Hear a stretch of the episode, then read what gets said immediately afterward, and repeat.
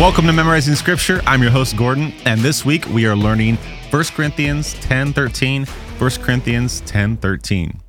It says, No temptation has overtaken you that is not common to man. God is faithful, and he will not let you be tempted beyond your ability. But with the temptation, he will also provide the way of escape that you may be able to endure it. If you haven't listened to uh, the context episode last or yesterday. Please check in on that. There's a lot going on here, and it's it's fun to refer to the context. But just a quick recap: Paul is speaking to our Christian liberties uh, in, in chapters eight and nine, and continues in chapter ten with the example of Israel. Israel uh, has had many back and forths with God throughout the Old Testament. They love God, then they start loving other things. They cry out to God. God restores them. Then they go back to other things. And, and this kind of happens throughout most of the Old Testament. And so, as he gives an example of Israel leaving Exodus, or leaving Egypt in Exodus, um, he gives an example here in, in chapter 10 about Israel being overconfident and and not saying they need God and God punishing them. And so, right before our memory verse, God says, we need to take that as an example. We need to take heed because if we're overconfident like the Israels, we will probably fall just the same way they did. And so Paul is making this first point about temptations.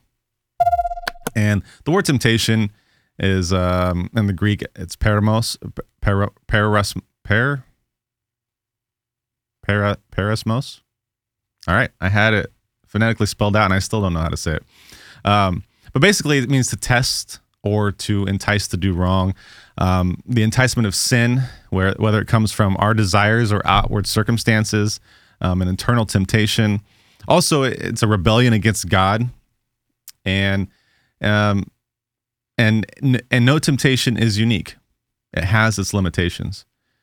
And so, as the verse says, that no temptation is unique.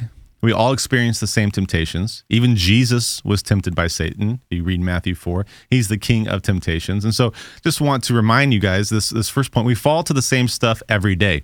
None of us are immune to sin and and we can't overcome sin ourselves. We can't overcome that ourselves. So this is part of the sanctification process.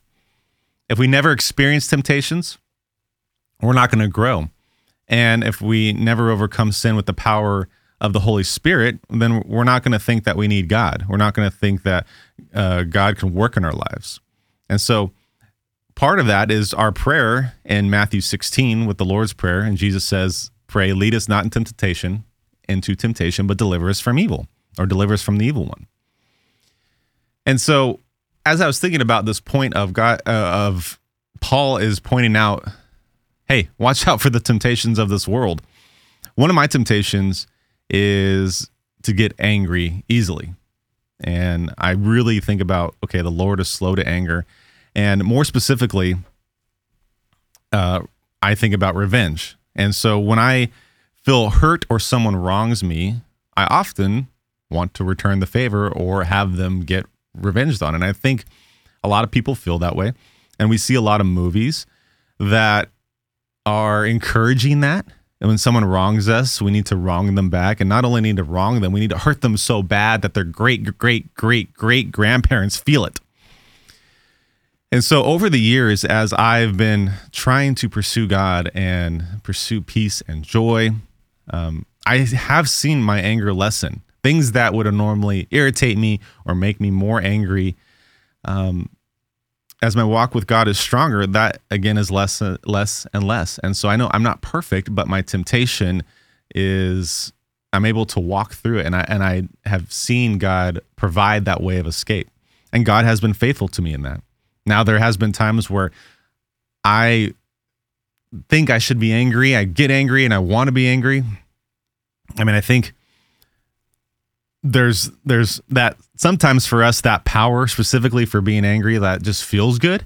And it's one of the few sins that is um, celebrated in a very good light. And and and what I mean by that is for example the Hulk when he gets angry it's a good thing cuz he turns into the Hulk and gets justified with whatever's happening. And so for us a lot of that justification gets fueled by anger. And um, people celebrate that. And I think that's a temptation, and that's not what Jesus asks us to do. He does not ask us to get angry over everything and to to put justice in our own hands. And so that's something that I know that is always a temptation, but God again has been faithful to me. And so let's talk about the second point for today, and that's God's faithfulness.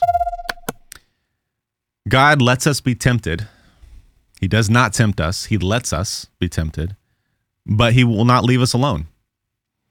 Uh, it is not too much for God to leave us alone and not provide a way of escape. The temptation is not too much. And as you'll find out, God's provision um, throughout your life is for his glory and and for your sanctification. And so so faithfulness is a major theme in the Old Testament. We see it time and time again with Israel worshiping God and then worshiping false gods. We see that in Exodus and they're wandering for 40 years in the desert. We see that in Judges. We see that with the kings and the exile to Babylon and the returning to Judah and Israel. And the most amazing thing about God's faithfulness is that he doesn't punish Israel right away. I mean, sometimes he he punishes a certain group of people, but he doesn't wipe out Israel. And sometimes I think we think that when someone wrongs us, they should be punished right away, and um, and also given a little extra because we're hurt, and they should be hurt as well.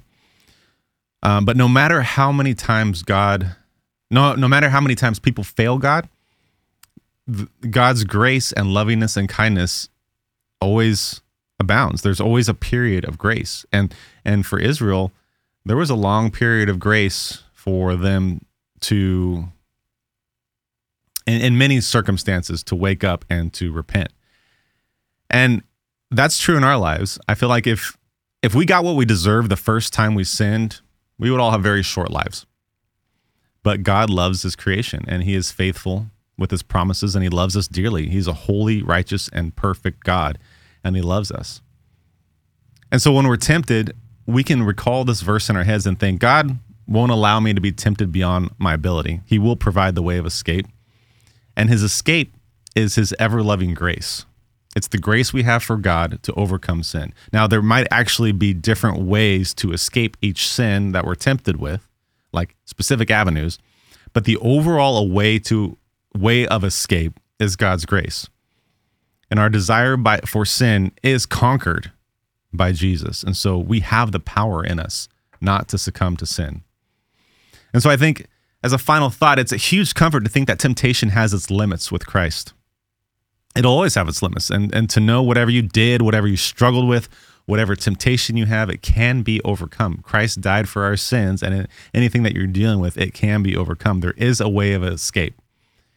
And, and first, thinking of God's grace in that. And so he is faithful to those who call him Lord. And so we need to keep pressing forward and be obedient to God and pursue his mercy and his grace and his loving kindness and give him glory. And God's going to be faithful to us. And so I just want to leave you with that. Those are some key points talking about temptation, what that is, and then God's faithfulness. And so, again, just with every outro, continue to memorize this verse, use note cards, do whatever you need to do by means of repetition. Find that a person who you're going to recite it to, and maybe if you have a spouse, um, recite it to them every day just for fun and maybe get them involved. If you want to contact me, you can uh, email me questions or comments or ideas at ideamailbag at gmail.com, ideamailbag at gmail.com. And again, you can like social on social media, like, subscribe, rate, comment, review, all those things. And so let's go ahead and repeat our memory verse. Again, I will repeat both lines twice so that way you can say the second and get involved. Here we go. No temptation has overtaken you that is not common to man. No temptation has overtaken you that is not common to man. God is faithful, and he will not let you be tempted beyond your ability. God is faithful, and he will not let you be tempted beyond your ability. But with the temptation, he will also provide the way of escape. But with the temptation, he will also provide the way of escape, that you may be able to endure it. That you may be able to endure it. All right, fantastic job today.